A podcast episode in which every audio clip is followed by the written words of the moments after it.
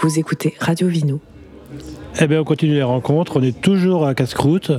La lumière est aussi intense que nos yeux sont en train de se fermer parce que ça commence à fatiguer un tout petit peu. On vient de quitter la Slovénie, on revient dans le budget. Et on continue, en fait, c'est duo. On, on a pris euh, deux domaines qui font actuellement goûter leur vin au milieu d'une salle de concert. On est avec euh, Adrien du domaine d'ici là.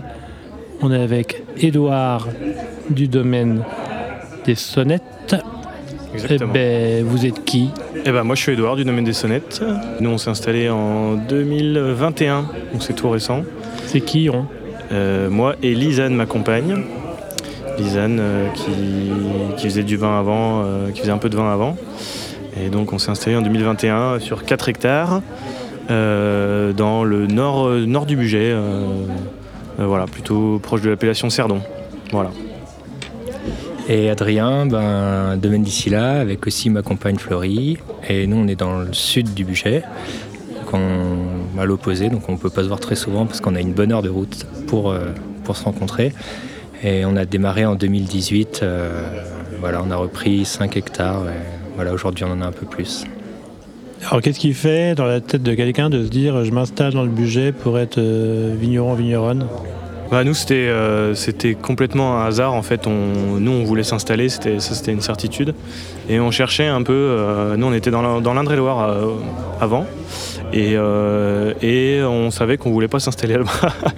voilà, pour toutes les raisons euh, climatiques, gel et compagnie, qu'on a trop fait.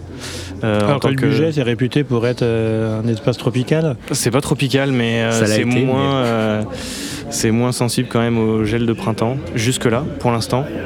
Et donc, nous, c'est vraiment l'opportunité, euh, ce domaine qui se, libérait. Et on est très content d'être là aujourd'hui.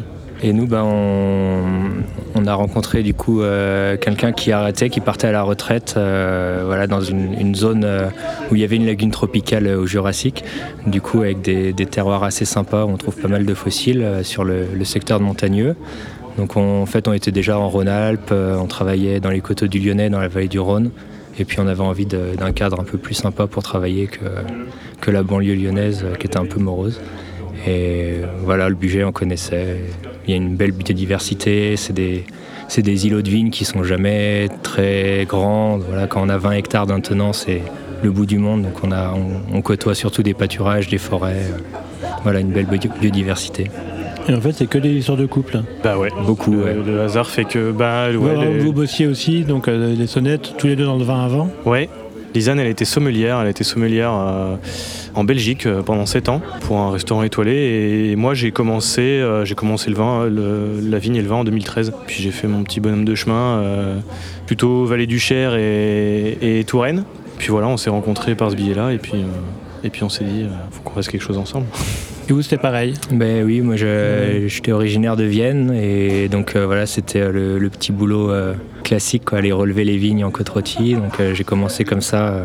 Donc après, j'ai pas mal vadrouillé sur des domaines entre le nord de la vallée du Rhône et puis les, les coteaux du Lyonnais. J'ai rencontré Fleury là-bas qui était associé sur un, un domaine, le bouquet Latreille, domaine au nord des coteaux du Lyonnais qui fait voilà, sur 9 hectares en bio depuis au moins 15 ans maintenant. C'était une belle expérience là-bas et un beau projet collectif aussi là-bas dans une zone euh, qui est assez compliquée au niveau de la- l'urbanisation. Euh, Quel argumentaire vous pourriez prendre l'un et l'autre pour faire venir euh, Édouard et, euh, Adrien euh, dans vos nord et sud respectifs C'est quoi la compétition amicale entre le sud et le nord ou la différence ou l'intérêt ou la complexité? Je dirais que nous, dans le Nord, on a, on a plus l'influence euh, Jura et presque Bourgogne-Mâconnais, et dans les cépages et, et un peu dans les, dans les terrains qu'on a aussi. Et je dirais que Adrien, ils ont plus, euh, ils ont plus la Savoie euh, comme. euh, dans, Comme dans le sud, influence. on a le soleil déjà. Et puis euh, après, on a, ouais, on a plus une typicité de cépage euh, sur euh, la roussette et donc l'altesse et puis la mondeuse. Qui, bah, notamment sur le coteau de Montagneux, qui est assez bien représenté, euh, voilà, avec un, terroir où la- l'altesse s'exprime quand même très bien. Voilà, c'est un peu la spécificité, on va dire. C'est quoi l'avenir du budget? Bah, L'avenir du budget, euh, l'avenir du budget, il est là quoi. Nous, on nous invite dans des salons, dans des trucs super cool. Euh, Mhm.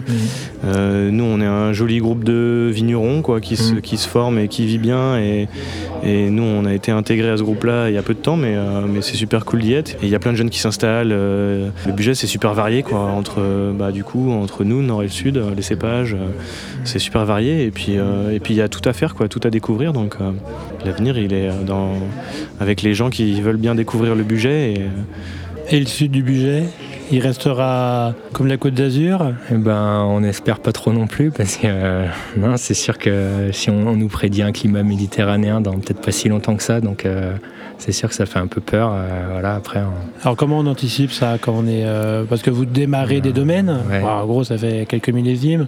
Quand on chope à peine un rythme de croisière, il faut déjà réfléchir à comment peut-être changer ou pas d'ailleurs.